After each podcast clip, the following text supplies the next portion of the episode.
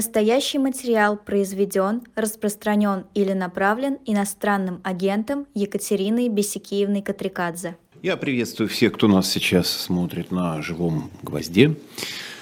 Можете смотреть нас живьем, можете в записи, когда вам удобно. Не забывайте ставить лайки и всякие прочие знаки внимания оказывать нам для распространения замечательных видео с замечательными людьми. И приветствую я Екатерину Катрикадзе, директора информационной службы «Дождя» и ведущую телеканала «Дождь». Здравствуйте. Здрасте. Ну, Здравствуйте, Антон. Э, не так часто вы к нам заглядываете. Хотя почти однокоренные у нас.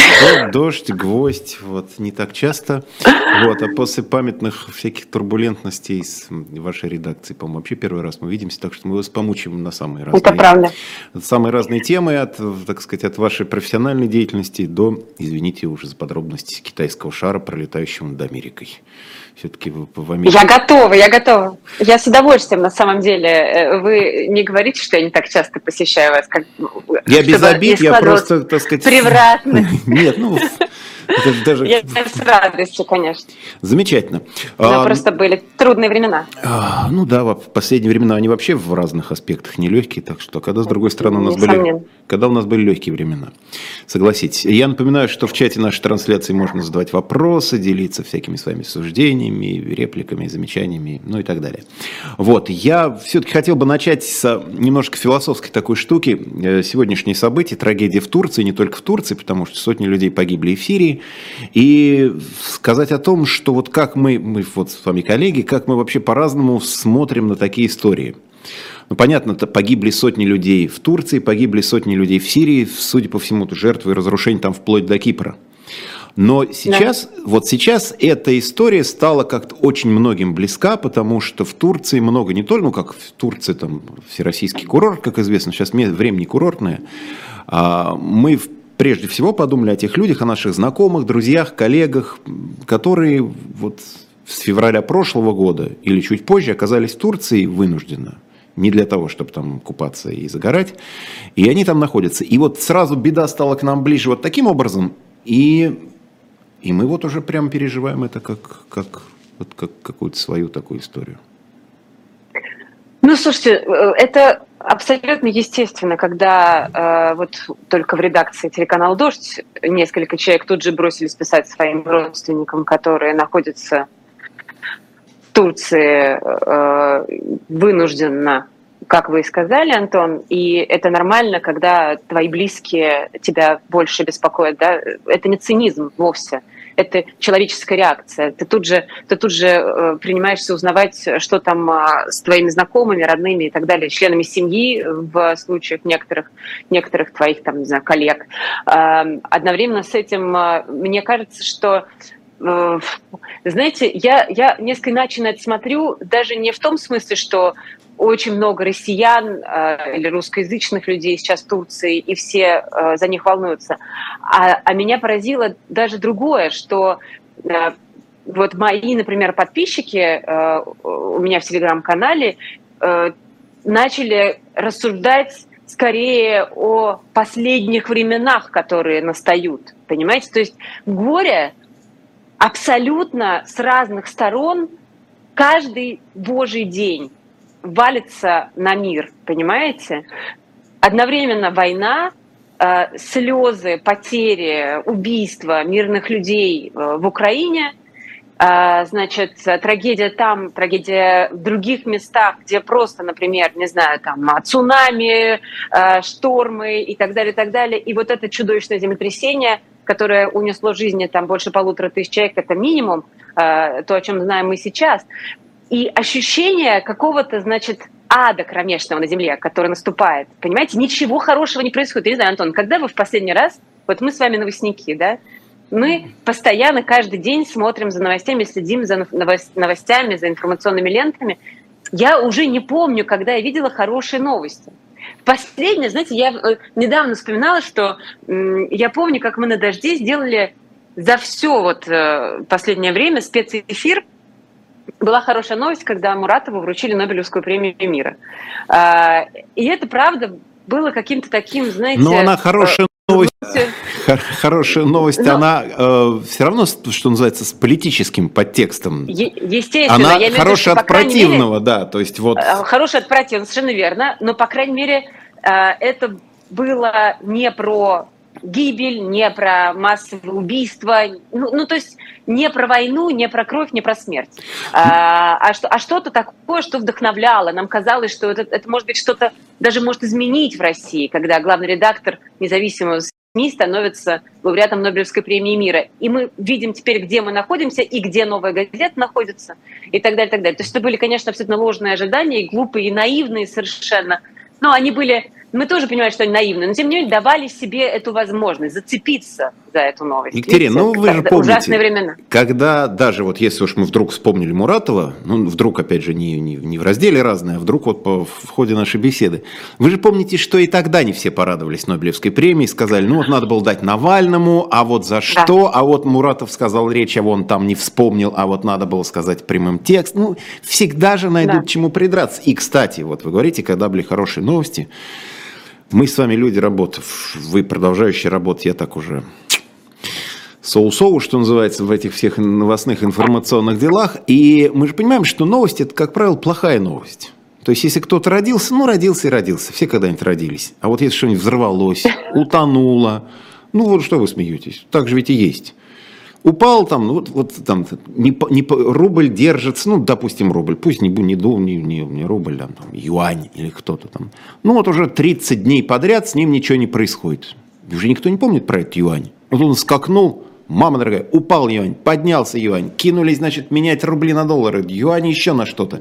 Я согласна. Мы, же, мы, мы, всегда, мы как всегда стервятники с вами питаемся Несомненно. плохим чем-то, да. Ну, ну это, это даже, я бы по-другому на это смотрела. Мы не как стервятники питаемся плохим, Плохое а слово, мы согласен. Как, э, как, как люди, которые обязаны информировать общественность о вещах, которые представляют общественный интерес – а, уж простите мне эту тавтологию, ну, да. мы, обязаны, мы обязаны контролировать контролировать чиновников, контролировать власть, контролировать тех людей, которые принимают решения, и задавать вопросы тем людям, которые эти решения принимают. Соответственно, мы, естественно, все время хватаемся за ошибки, мы обязаны их освещать, потому что мы, э, мы защищаем интересы нашей аудитории. Одновременно с этим, слушайте, но ну, бывают э, иногда хорошие периоды, когда, э, условно говоря, случаются действительно классные, классные новости, э, за которые ты тоже цепляешься, потому что ты хочешь, хочешь об этом тоже рассказывать. Но, к сожалению, в последнее время таких новостей нет. Вот, собственно, вот, что я имею в виду. А, смотрите, да. тут еще какой момент. Мы сейчас по, по, по, философии, по философии пошли, ну и я считаю, что не так это и плохо.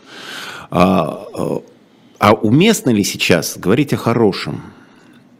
Вот ну, многие, Но... многие упрекают тем, вот, а можно ли говорить там, вот я, например, там болельщик, я интересуюсь спортом, я там, у меня там свой даже маленький телеграм-канальчик есть, где я там про это пишу, говорит, а вот в тот момент, когда гибнут люди, там убивают, погибают, голодают, где-нибудь, не знаю, в Африке в том числе, а уместно ли говорить там о спортсменах, а уместно ли говорить о том, что вот был снят хороший фильм кем-то, написана какая-то интересная, не политическая книга, просто хороший художественный. И я, я просто знаю, что многие коллеги ловятся, ну вот не время, не, не сейчас как-то вот, ну действительно, когда льется кровь, когда рушатся дома, когда землетрясения в конце концов происходят. Ну как-то вот, ну вот как-то мавитон какой-то, диссонанс с каким-то общественным настроением. И люди ловят себя вот на каких-то радостных моментах. Посмеялся, думаешь, вот я сейчас смеюсь, а кто-то плачет. И мы себя не загоняем в такую странную психологическую ловушку, когда мы начинаем, ну, как попытаться быть святей Папы Римского, с одной стороны, с другой стороны, такой вот, ну, прямо вот входить в слезах, значит, уже ходить таким вот таким достойным гражданином. Не вот вы сами себя не ловите на том, на, на таком каком-то странном этом ощущении. Можете вообще не правы. Нет, абсолютно. Э, я думаю, что все журналисты, э, приличные люди, неважно, представители какой профессии, ловят себя на этом противоречии, когда у тебя что-нибудь хорошее случается. Вот вчера я каталась с горки на ватрушке вместе со своими сыновьями и думала, вот я сейчас радуюсь и улыбаюсь, и смеюсь вместе, вместе с маленьким ребенком своим. И, и все-таки постоянно эта мысль присутствовала, насколько я вообще имею, имею право И, конечно, не хочется быть святей Папы Римского и отрицать реальность, в которой есть дети, и, эти дети нуждаются в каких-то разных радостных моментах и и, и, и какой-то активности, да, э, отрицать это нельзя. И ты не должен им отказывать в этом, потому что идет война, и потому что убивают, э, убивают людей совсем, совсем рядом. А, одновременно с этим я, знаете, э, думаю, думаю так, потому что много было размышлений на эту тему. Вот если говорить о профессиональных наших занятиях, что мы, что мы должны освещать, что мы не должны освещать, мне кажется, что мы можем себе позволять освещать какую-то повестку, прямо не связанную с войной. Хотя мне кажется, что косвенно вообще все сейчас связано вокруг нас с войной, так или иначе. Но тем не менее, условно говоря, вот у меня в эфире э, совсем недавно была история про э, премию «Оскар», и, э, точнее, не премию «Оскар», а премию, кажется, «Золотой глобус». И мы с моим коллегой Эдуардом Мурмистровым обсуждали там, выступления разных артистов, как они благодарили за там, получение премии и так далее. И на минуту отвлеклись от войны. И мы думали, как мы вообще, как это удивительно, потому что мы отвлеклись. И, и могли ли мы? И я думаю, что могли. А, в одном из интервью э, нашему каналу э, Антон Долин как-то сказал, э, и это на меня произвело огромное впечатление, что как раз его зрители из Украины, очень активно просят, чтобы он рассказывал о кино, чтобы он давал рекомендации и так далее, потому что люди хотят жить. Люди хотят жить, они хотят э, знать о вещах, которые, еще раз, прямо не связаны с э, чудовищной войной, которую развязал Владимир Путин, российская армия в Украине. Поэтому Одно дело освещать события и писать о событиях. Почему не писать о спорте? Это никого не оскорбляет, никого, абсолютно. А, другое дело, что в этих обстоятельствах, мне кажется, мы не можем себе позволять, особенно публичные люди, мы не можем себе позволять какой-то, знаете, открытый, не знаю, там, а, бравады счастьем. Вот э, это, это раздражает. И меня, мне, мне это претит. Я не хочу э, видеть этого сейчас в этих обстоятельствах, э, потому что такие времена. И мы несем ответственность за, э, за наше поведение. Мы не можем себе позволять какие-то, значит, там радостные какие-то танцы или что-то в публичном поле. Зачем это делать? Не надо. Э, но, но освещать, разговаривать, размышлять о кино, о литературе, о а, не знаю, о разных явлениях, о спорте, почему нет? Это правда, никого не обижает. Ну, в общем, смотрите, если вы э, совсем о близком, да, если вы с детьми катались с горки на ватрушке, это хорошо. Если вы это снимете и будете выкладывать в сеть, это может быть неправильно понято. Нет, опять же, ватрушка нет. Мне кажется, э, вот это вот какое-то времяпрепровождение с детьми, с семьей э, не должно, не должно быть каким-то знаком невнимание к страдающим людям. Но есть э, у каждого свой этический кодекс, свои какие-то грани, где ты можешь э, себе позволить публичное, публичную демонстрацию радости, а где это выглядит недопустимо. Вот у меня есть эти грани, я их чувствую. Вы. Их чувствуют люди по-разному, наверное. Вы же знаете, что есть армия людей, во-первых, э, диванных героев, диванных командос, во-вторых, есть люди, которые родились на белом коне в белых плащах, и так и ходят, их не снимая, даже спят в них. И, это правда. Ну да, они по, абсолютно по любому поводу. Это же началось не сейчас, Э, и два, собственно, две темы всегда у этих людей не так радуются, не так скорбят. То есть не вот не, не, надо радоваться больше там за что-то, а вот недостаточно вы рады чему-то. Или наоборот избыточно рады, а надо вот как-то поскромнее. Или вот вы недостаточно скорбите, недостаточно выражаете свое там сочувствие, почтение там, к ушедшему или к погибшему или к кому-то. Всегда найдется же вот группа людей, я, если бы я мог, я бы еще тогда запретил Facebook. Шучу, конечно. Вот, бы тогда бы еще просирание времени вот в этом вот всем запретил бы, но нашлись люди половчее меня в этом плане. Вот, но просто всегда же соберутся какие-то люди, и как вы не делаете, всегда найдутся те, которые скажут, нет, ну что-то не так, конечно. Можно было, можно было получше, или наоборот погрустнее, или так, потому что, ну, вот мы, даже мы люди... Абсолютно. Даже мы люди публичные, а уж там, там, не знаю, артисты, писатели, политики тем более. Смотрите, я, э, вы, я так понимаю, ну, примерно год вы не были в России, плюс-минус.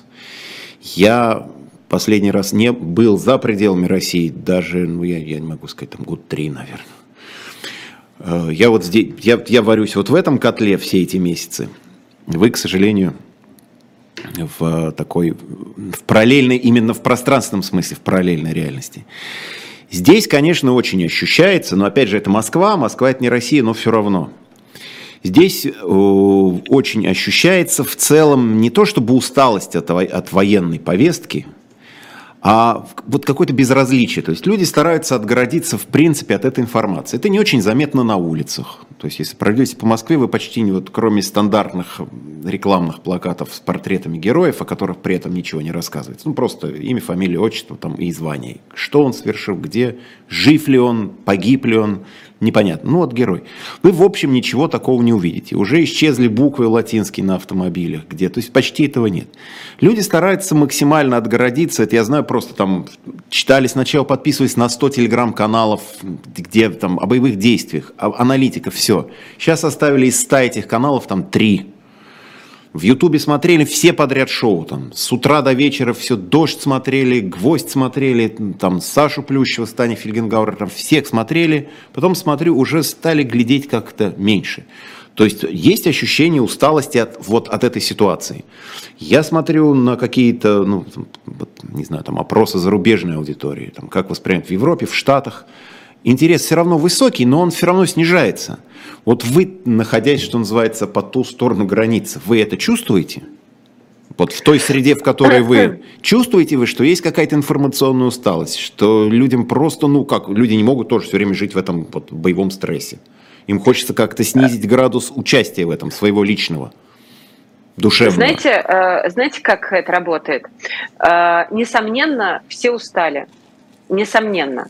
Э, в этом нет ничего э, неожиданного. Это естественная реакция человеческого организма и мозга на постоянный стресс.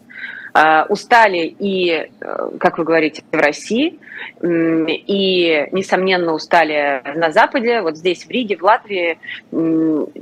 Ощущается это в том смысле, что, ну просто, понимаете, ты находишься в положении ожидания, здесь особенно, вот здесь в Латвии, положении ожидания э, новых каких-то агрессивных шагов со стороны Москвы. И люди здесь понимают, что эта война, она не только против Украины, она не только за там, то, чтобы оккупировать Киев, сменить власть э, и удовлетворить эго Владимира Путина. Это еще и история про восстановление этой самой империи. Слова, которые я сейчас произнесу, знают, знакомы всем, и, и от них тоже все устали. Но, тем не менее, ожидание постоянного какого-то, э, знаете, напряжения, э, ожидание постоянного не знаю, каких-то действий со стороны Владимира Путина, которые могли бы угрожать и людям, живущим на этой территории, это, это конечно, ощущается.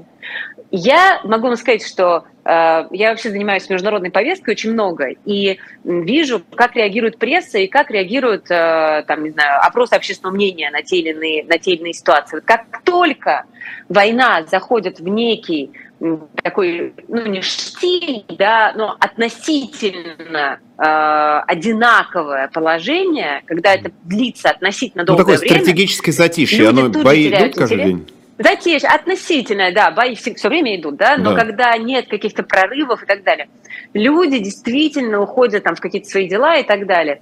Как только происходит какой-нибудь очередной кошмар, и Владимир Путин дает э, абсолютно да, ожидаемо э, и, к сожалению, прогнозируемо, да, э, дает все время пищу для вот этого всплеска, условно говоря, было вот этот вот, было какое-то вот стратегическое затишье, затишье, затишье, затишье, потом происходит какой-нибудь кошмар, удар по э, жилому дому в Днепре, и снова все медиа про это пишут, пишут про детей, которые там были убиты, пишут про, не знаю, про взрослых, про их судьбу, про их жизнь, и люди опять приходят в ужас. То есть, что хочу сказать, эта война, она была бы менее интересна миру, циничному миру вполне, если бы действительно высокоточным оружием, да, как объявляет генерал Коношенков, наносились э, удары по военным объектам и все. А, а ведь гибнут мирные граждане все время, каждый день убивают мирных людей. И смотреть на это, на это чудовищное преступление, все время повторяю это слово чудовищное, но просто я не, не могу более сильно найти.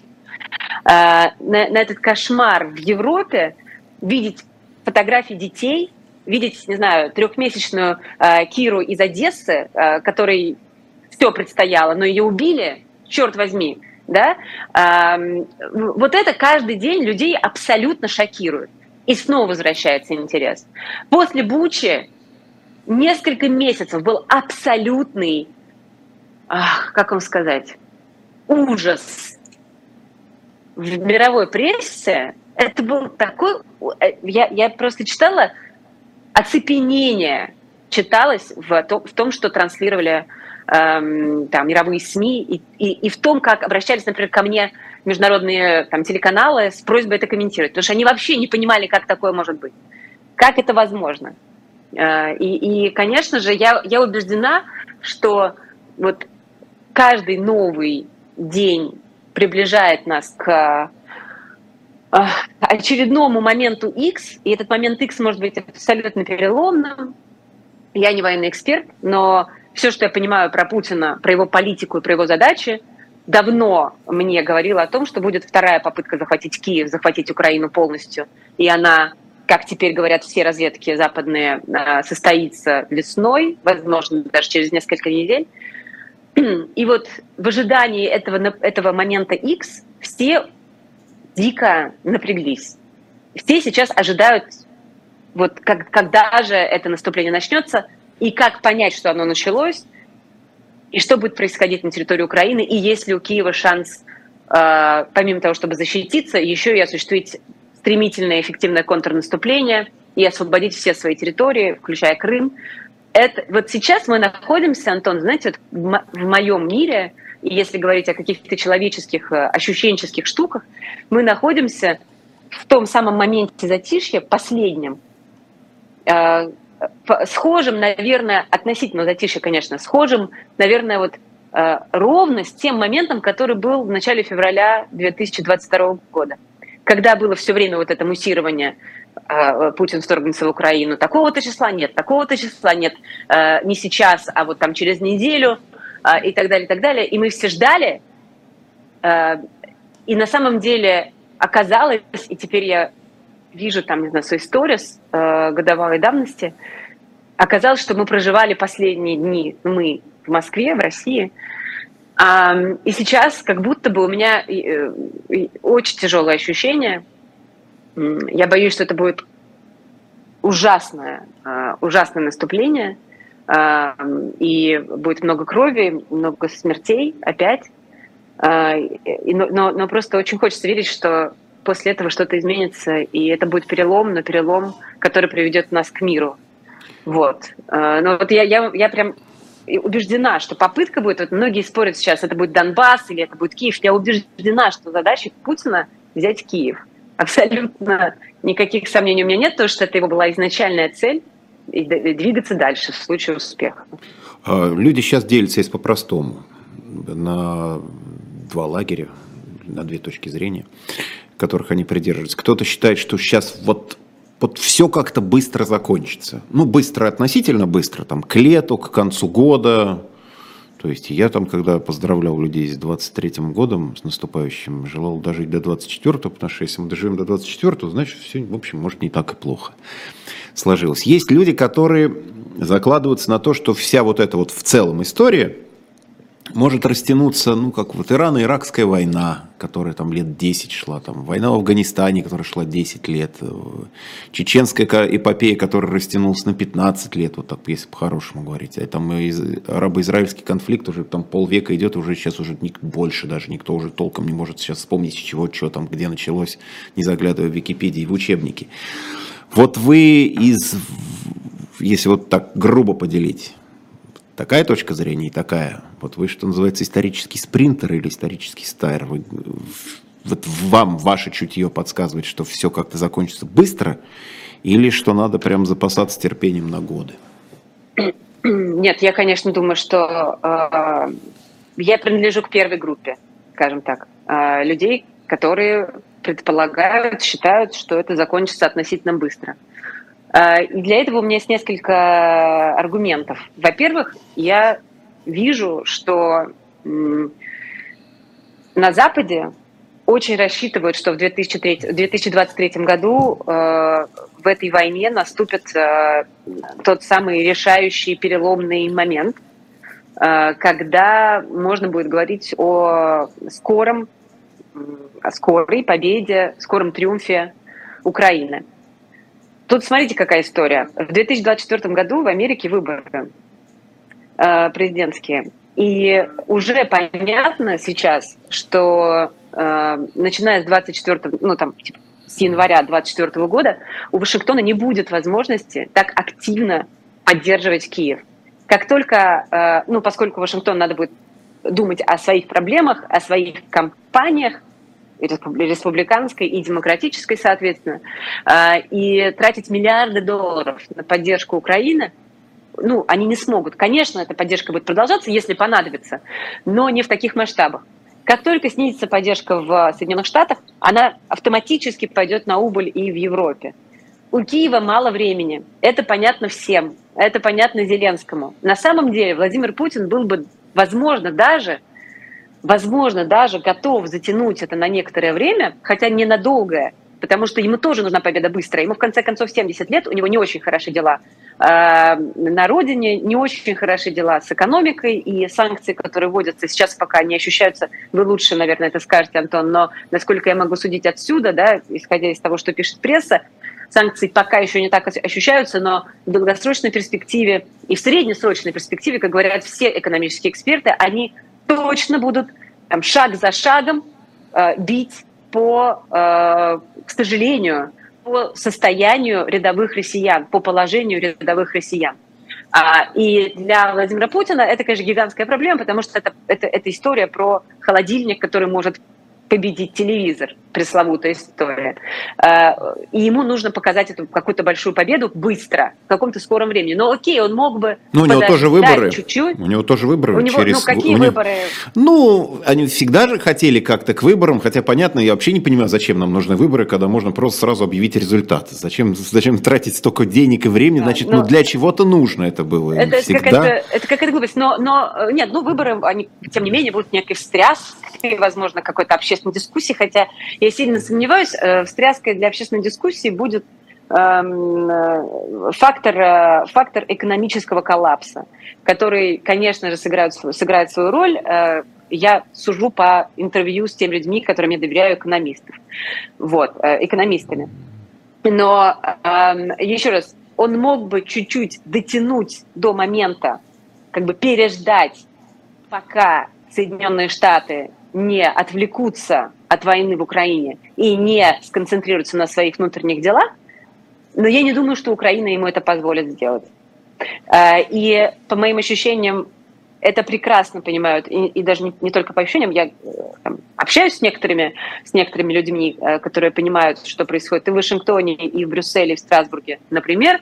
По их словам, есть какое-то такое единое мнение, широкой западной коалиции, что надо именно сейчас использовать этот момент, не позволять Владимиру Путину э, перегруппироваться, дождаться каких-то более удобных для него времен, не позволить Владимиру Путину э, мобилизовать еще там сотни тысяч э, россиян, мобилизовать и подготовить их к войне, и переброски этих людей на фронт, и гарантировать, или, по крайней мере, помочь обеспечить Украине победу и освобождение своих территорий. Э, я думаю, что это будет все происходить э, в этом году, в 2023, и предполагаю, что в начале 24-го мы с вами, если встретимся, дай бог, если будем живы в продолжении вашей мысли, то обсудим с тобой, э, обсудим с вами совершенно новую реальность. А за этот Мне год, за этот год вас в поведении, давайте назовем это нашим российским термином, коллективного Запада. Вас что-нибудь удивило? Я сейчас поясню просто свою мысль, что касается удивления. Ну, во-первых, один из главных тезисов российской пропаганды был как раз в том, что если мы не ударим, то по нам ударит. И, ну, и вот прошел, ну, Миллионы людей, миллионы людей выслушали это с восторгом и, и приняли на веру, и до сих пор это было вот потрясающее из Екатеринбурга видео. Бабушка живет, значит, там черная плесень в доме, там нет воды, там, ну, в общем, ничего там нету. В 30 километрах от Екатеринбурга говорит, слава богу, что вот начали специальную операцию, потому что иначе сейчас бы бегали, прятались. То есть там в Свердловской да, области. Да, да, бегали бы и прятались, даже уж не знают кого. Ну, наверное, это э, танков Абрамс. От НАТО. От да. Да. То есть люди же это воспринимают, значит, это работает. И при этом я так смотрю, рассуждаю, думаю, слушайте, он прошел год. Значит, год понадобился почти там коллективному Западу, чтобы все-таки решить поставить, и вот не прямо сейчас, а как-то в процессе современные танки, а не вот то, что осталось советского со складов до сих пор ни коллективный Запад не решил с поставками каких-то современных самолетов, а не переделанных МИГов советских, оставшихся от Варшавского договора и так далее. То есть было ощущение, что все-таки как-то вот этот коллективный Запад, сочувствуя Украине, помогая ей действительно миллиардные вложения и, и снаряды, и все, и патроны, и что-то там еще. В общем, как-то не, не хочется выходить из зоны комфорта. Вот как-то хочется до последнего как-то в это, вот за это все цепляться. И вот эти вот пакеты санкций растянутые, отрезание хвоста по частям. И решение об эмбарго нефтяном, вот, вот углеводородном, принятое спустя месяцы после того, как уже было понятно, что происходит вообще в мире. Вот было такое ощущение, что насколько возможно откладывать неприятные решения, настолько вот они откладываются.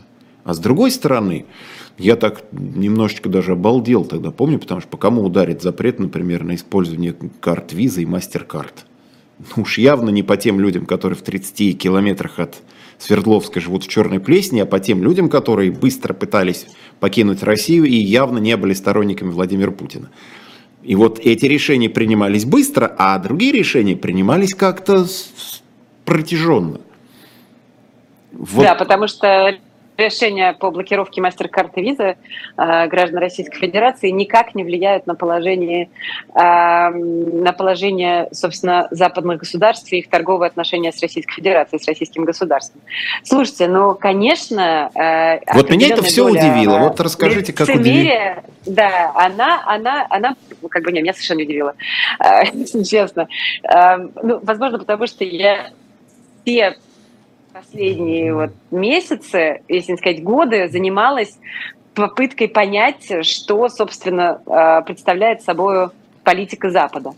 И, конечно, это, это было не, не, не что решения давались так легко, когда они касались именно граждан Российской Федерации, и так тяжело, когда они касались э, разрыва, например, торговых связей э, и разрыва вот этих вот, на самом деле, э, э, разрыва зависимости, скажем так, нездоровой зависимости Запада от э, российских энергоресурсов. Я поясню. Э, одновременно с тем, что, понимаете, одновременно с тем, что мы наблюдали, и вот, и вот эти вот метания господина Шольца, канцлера Германии, э, и заявление Макрона о том, что подождите, надо как-то попробовать договориться и сохранить Владимиру Путину лицо. Он же это говорил словами. Э, он произносил это ртом своим, э, господин Макрон, президент, э, президент Франции. Одновременно ведь с этим мы действительно увидели невиданное единство. Правда, это же не фигура речи. Когда американцы, например, Джозеф Байден говорит, мы продемонстрировали беспрецедентное единство со своими там европейскими союзниками, он, конечно, с одной стороны записывает себе политические баллы, но с другой стороны он говорит чистую правду. Потому что даже вот такого уровня решимости я, например, не ожидала. Я боялась, честно вам скажу, в первые месяцы, особенно даже не в первые месяцы, а вот, например, летом, я опасалась искренне, даже про это что-то там делала, какие-то колонки, что Европа вернется к бизнес as usual что начнется снова вот этот разговор, нет, ну подождите, давайте не будем э, раздражать Владимира Путина, давайте займемся умиротворением агрессора, давайте все-таки вот как-то вот, может быть, дадим гарантии Путину, что Украина будет нейтральным государством, что Украина никогда не вступит в НАТО, давайте, возможно, даже будем торговаться по поводу тех территорий, которые уже оккупированы Россией, э, ну, чтобы как-то это вот спустить на тормозах и, и дальше жить припеваючи. Ну да, Киеву придется пойти на уступки, да, болезненные, но что же поделать, что он оказался соседом Российской Федерации ну и так далее. Такие голоса звучали, я очень боялась, что они станут определяющими. Но они не стали определяющими. И прежде всего они не стали определяющими, потому что Владимир Путин продолжал кровопролитную войну частности, э, против мирного населения Украины. Потому что продолжали убивать людей, потому что продолжали взрываться э, снаряды э, там, э, и, ракеты на жилых домах и в жилых домах, убивая и обнажая для всего мира эту желтую кухню, которую я не забуду никогда в своей жизни, понимаете, э, из Днепра. И точно так же очень многие политики в Европе, я это видела в Страсбурге, например, как они смотрели на фотографии э, из украинских городов и ужасались. И они тоже не смогут, они, они тоже люди, они тоже не смогут забыть эти, эти картинки, эти видео э, из украинских городов. Потому что это преступление чистое, без примеси, это зло. Э, вот. Оно, оно стало сильнее оно стало сильнее, чем э, зависимость от э, нефтегазовых ресурсов. В итоге сейчас, как вы знаете, Европа э, там, снизила потребление российских нефтегазов до 9%, почти с 50%. Я могу сейчас в, мелочах ошибаться, но было почти 50% российских энергоресурсов, стало 9%. Это очень важная, важная история. И она меня больше удивила, чем метание, понимаете? чем вот эти сомнения. Мы-то помним с вами, Антон, как э, еще в 2021 году э, на фоне ареста и заключения под стражу Алексея Навального, уже после того, как ему, э, его посадили, после этого фейкового чудовищного, значит, абсолютно идиотского суда, э, приезжал в Москву Жозеп Барель, глава европейской дипломатии, и он э, значит, говорил Лаврову, что, может быть, давайте как-то попытаемся найти с точки соприкосновения и э, общий знаменатель. И, и вот это все пытался он как-то выправить. Он пытался на фоне преследования гражданского общества, закрытия НКО в России, преследования прессы свободной и так далее. А, он надеялся на что-то, но Лавров его публично унизил во время совместной пресс-конференции. И в этот самый день Лавров выслал, российский МИД выслал нескольких э, дипломатов от э, целых трех, кажется, европейских государств. Плевок такой, да, оскорбление. Ну, в общем, э, их попытки, э, попытки западного мира наладить отношения с предложенным президентом Российской Федерации, они были последовательными, они в это верили, верила Меркель, верил после нее канцлер Шольц, верил Обама, в общем, верили почти все последние президенты э, Соединенных Штатов Америки, но просто Путин не дал им, он, он настолько, э, эм, настолько откровенно сжег мосты, что в результате сейчас мы имеем картину, при которой, э, при которой это единство непоколебимо. Э, и действительно, я абсолютно убеждена, что в ближайшие месяцы Украине будут поставлены все необходимые ей вооружения – Даст Бог, это будет сделано быстро, хотя мы видим, что да, там сомнения высказывают, Шольц не уверен, он колеблется и так далее. Но тем не менее, убежденность в том, что необходима сейчас победа Украины, она есть. Она на Западе абсолютно, вот она, она сейчас э, как бы является общим таким трендом. Нет сомневающихся. Есть, конечно, сомневающиеся в деталях, но по большому счету общее мнение, общая позиция Запада заключается в том, что единственное спасение для всех – это победа Украины сейчас. Эм, другое дело, повторюсь, если война затянется, и если она приобретет какие-то иные формы, некоего замороженного конфликта с какими-то редкими вспышками и так далее, вот тогда начнется разговор конформистов о том, что ну давайте как-то попытаемся теперь уже восстанавливать, восстанавливать отношения с Москвой. Ну, в России такой президент, это Путин, его выбрали, что же делать, давайте с ним общаться и так далее.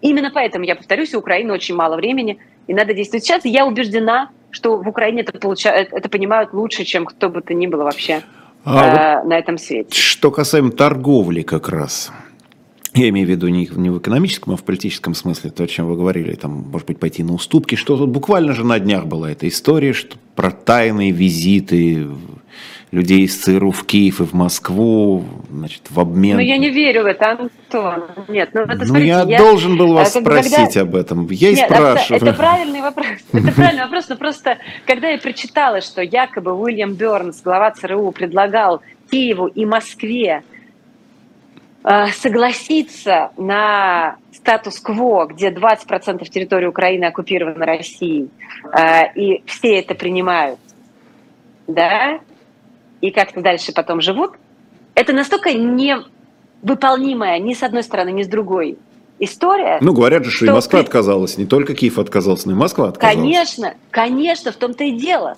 То есть то, что откажется Киев, это нет никаких сомнений. Э, да? Для Украины принципиально сейчас доказать, что они, они не смирятся э, с этой несправедливостью, э, с вторжением, с оккупацией, значит, с аннексией и так далее. Украина не сдаст ни одной пяди своей земли. И я ее прекрасно понимаю. А, значит, одновременно с этим, ведь Россию тоже не устраивает. Путина не устраивают эти 20% территории Украины. Путина устраивает вся Украина, и только вся Украина.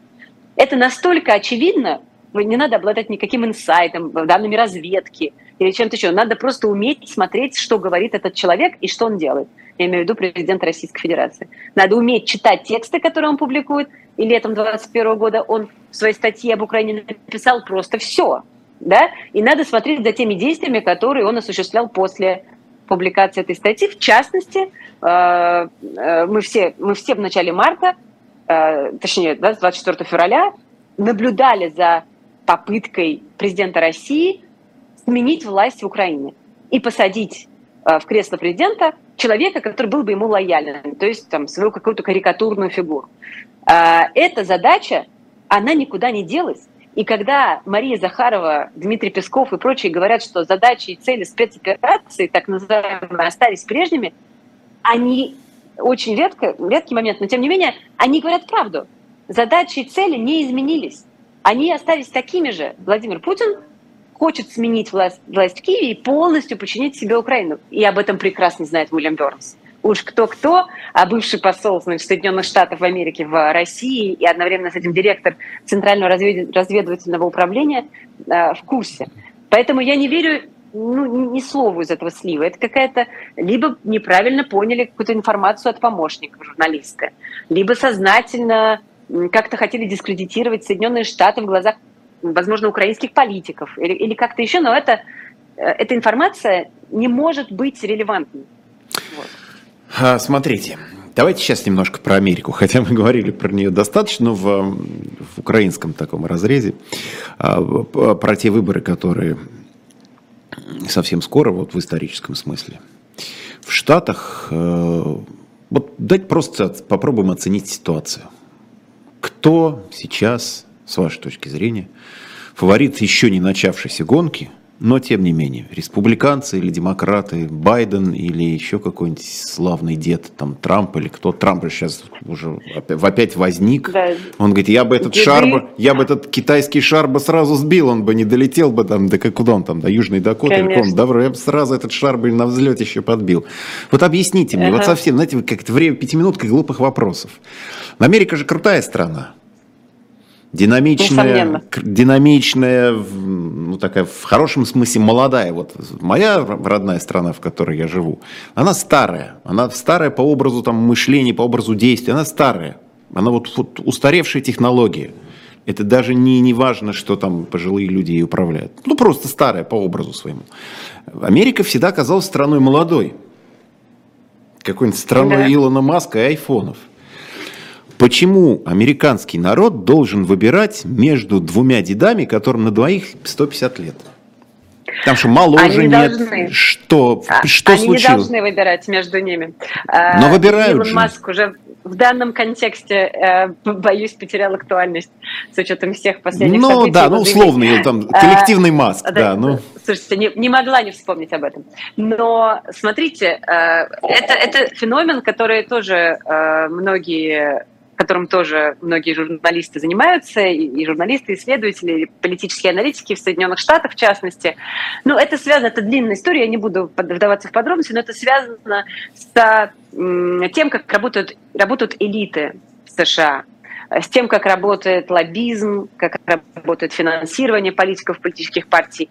А, так выходит, что наиболее надежными традиционно оказываются люди, проведшие многие годы в э, государственных структурах, и поэтому, например, Джозеф Байден сейчас президент, именно Джозеф Байден, а не какой-нибудь другой демократ, э, он вызывал как бы уверенность в завтрашнем дне во всех тех людях, которые принимают решения. Людях, которые финансируют, людях, которые значит, занимаются продвижением, тех или иных политических фигур в руководстве демократической партии. И не надо путать президента с руководством демократической партии. Это разные, это вообще разные люди. А, что касается Дональда Трампа, то я очень сомневаюсь, что он будет кандидатом от республиканской партии на выборах 2024 года. Потому что Дональд Трамп вызывает огромные сомнения у большой, может быть, не большей, у большой части республиканской партии. Ну, то есть антирейтинг. Виду, не, не только не большой только рейтинг, но и большой антирейтинг. Да-да-да. И не только у функционеров республиканской партии, у руководства, но и у обычных избирателей. То есть для тех людей, которые считают себя умеренными республиканцами, умеренными республиканскими избирателями, Дональд Трамп представляет собой, во-первых, абсолютно такого э, непредсказуемого, скажем так, э, не политика, а шоумена, который может принять решение просто потому, что ему понравится, насколько это решение яркое, не вдумываясь в последствия. Во-первых, это красиво, а, скажет он. И... Вот, да, он скажет, абсолютно, понимаете?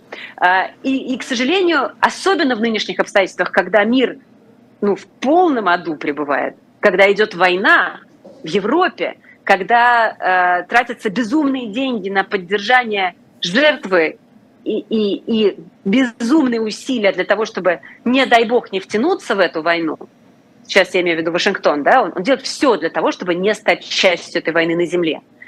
А, а когда такая опасность, тем не менее, существует, вот в этот момент Дональд Трамп – это, конечно, фигура проблематична, и это понимают, повторюсь, умеренные республиканцы. Это консерваторы, которые, с одной стороны, являются ястребами, но, с другой стороны, очень боятся, как бы э, такой человек, как Трамп, не привел к ситу- ситуацию к Третьей мировой, к ядерному противостоянию. Или еще один вариант, они понимают, что Дональд Трамп может стать тем человеком, который скажет Путину, окей, чувак, ты мне нравишься, делай, что хочешь, я прекращаю поставки вооружений, я ничего не буду делать, я просто отстраню. Это не наша война. Америка first, как он всегда говорил. Это не наша война. Я ухожу э, за, за как бы поле твоего зрения. А ты, Владимир, в своих интересах действую, на своем постсоветском пространстве. Для меня это вообще непонятно где, где там Украина на карте, я не знаю, занимайся. Так тоже может быть. И этого, собственно, и ждут очень в Москве. Я сейчас очень утрирую. Ну, э, понятно, да. Это... Я надеюсь, это понятно, да. Это, это, но, но, но основная идея такая. В общем, э, Дональд Трамп и, и даже не, на самом деле не только и не столько из-за его позиции по Путину, во многом себя дискредитировал в глазах э, большого, большого числа республиканских избирателей, и сейчас их взоры обращены к другим кандидатам. Вот есть, например, такой Рон Десантис, э, губернатор Флориды, очень интересный. Э, это Трамп, но умнее, опытнее и моложе и гораздо опаснее, если меня спросить, поскольку, поскольку умнее. Вот. А есть еще прекрасная из всех вариантов, на мой взгляд, а, Ники Хейли, бывшая посол Соединенных Штатов а, в Организации Соединенных Наций, молодая красивая женщина, умеренная республиканка, а, очень хорошо понимающая внешнюю политику Соединенных Штатов. И вот она была бы, на мой взгляд, наиболее точно отражающим интересы американского общества кандидатом Потому что в любом случае у Америки будет президент республиканец. Я не знаю, что должно случиться, чтобы, чтобы демократы сохранили кресло. Тем более, если Байден будет баллотировать.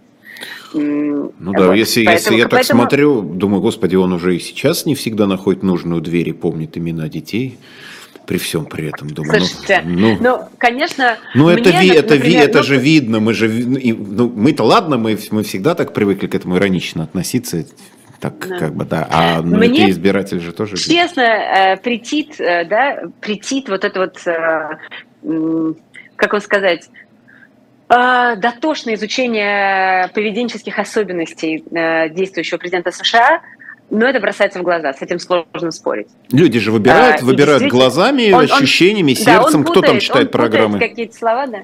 А, но, но вместе с тем нельзя не отдать ему должное, Джозефу Байдену довелось быть президентом США в крайне трудных обстоятельствах, в очень тяжелый период.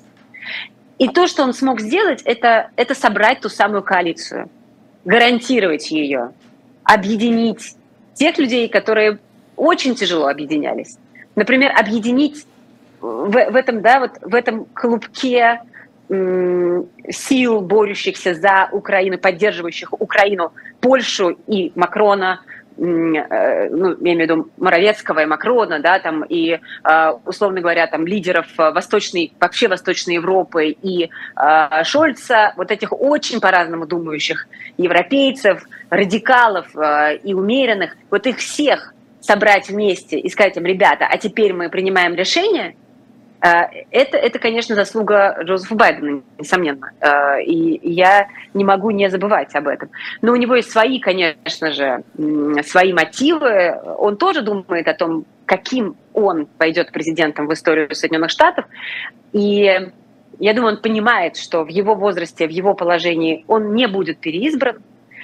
Я не исключаю, что демократы все-таки предложат другого кандидата, потому что, ну, объективно невозможно понять, как, как вообще, ну как, как они собираются предлагать ну, Байдена? 80 лет это много. Срок? Это много. Это, это можно, много, это можно быть Дэн да. Сяопином и давать какой-то один хороший совет раз в неделю и быть мудрецом, но вот это Абсолютно. 24 на 7, тем более, когда реально от тебя зависит судьбы мира, Потому что мы, вот, как и вы, собственно, и сказали, если Америка перестанет активно поддерживать Украину, то просто активная поддержка Украины на этом фактически и закончится, потому что у других членов НАТО таких ресурсов нет.